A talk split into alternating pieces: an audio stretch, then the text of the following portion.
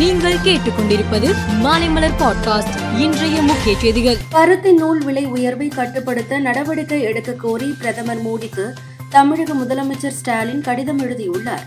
தமிழகத்தில் பருத்தி நூல் விலை உயர்வால் ஜவுளி தொழில் கடுமையாக பாதிக்கப்பட்டுள்ளது என்று கூறியுள்ள அவர் இறக்குமதி வரி நீக்கம் உள்ளிட்ட நடவடிக்கைகளை உடனடியாக எடுக்க வேண்டும் என முதலமைச்சர் தனது கடிதத்தில் குறிப்பிட்டுள்ளார். தமிழ்நாட்டில் மதுபானங்களின் விலை இன்று முதல் உயர்த்தப்படுவதாக டாஸ்மாக் நிர்வாகம் அறிவித்துள்ளது.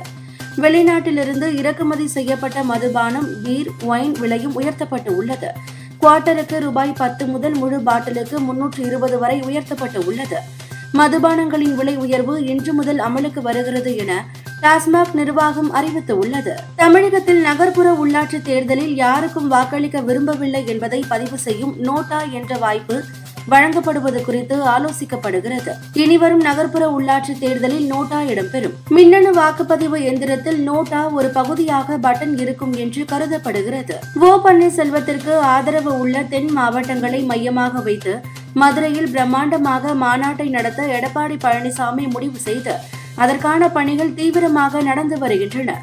மாநிலம் முழுவதிலும் இருந்து வாகனங்களில் கட்சியினரை அழைத்து செல்ல முடிவு செய்யப்பட்டுள்ளது. இது தவிர சிறப்பு ரயில்களும் ஏற்பாடு செய்யப்படுகிறது. பாராளுமன்ற மழைக்கால கூட்டத்தொடர் நாளை தொடங்குகிறது. நாளை முதல் ஆகஸ்ட் பதினொன்றாம் தேதி வரை கூட்டத்தொடர் நடைபெறுகிறது.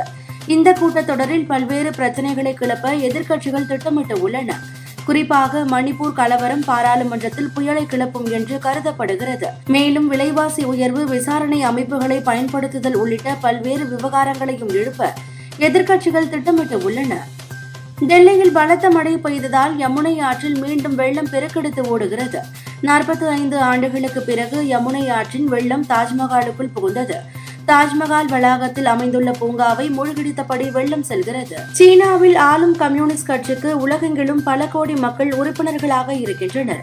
இவர்களில் சுமார் நாற்பத்தி ஒன்று புள்ளி ஐந்து கோடி பேர் கட்சி உடனான தொடர்பை துண்டித்து உள்ளனர். இதனால் சீனாவில் கம்யூனிஸ்ட் கட்சி அடைந்துவிடும் அபாயம் உள்ளதாக அந்நாட்டு அதிபர் ஜி ஜின்பிங் தனது கவலையை வெளிப்படுத்தியுள்ளார். கொரியா ஓபன் பேட்மிண்டன் போட்டியின் மகளிர் ஒற்றையர் பிரிவு இரண்டாம் சுற்றில் இந்திய வீராங்கனை பி வி சிந்து சீன தைபேயின் பையூ போவிடம் தோல்வியடைந்து வெளியேறினார். மேலும் செய்திகளுக்கு மாலை மலர் பாட்காஸ்டை பாருங்கள்.